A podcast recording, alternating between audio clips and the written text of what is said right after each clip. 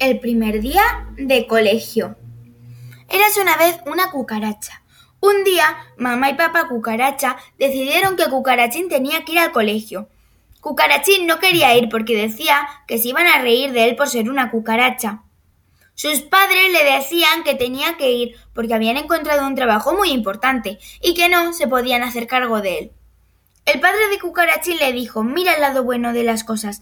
Por ejemplo, si te miran mucho, Piensa que eres único y por eso te miran, porque no eres como el resto de niños del colegio.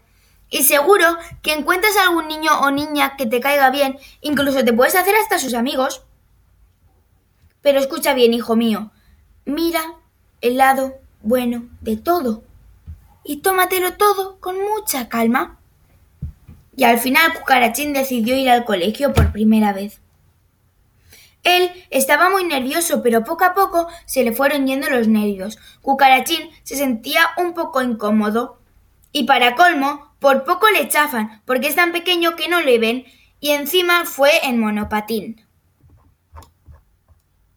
En el colegio, Cucarachín estaba súper feliz, porque el primer día de cole hizo un amigo y el segundo hizo tres más.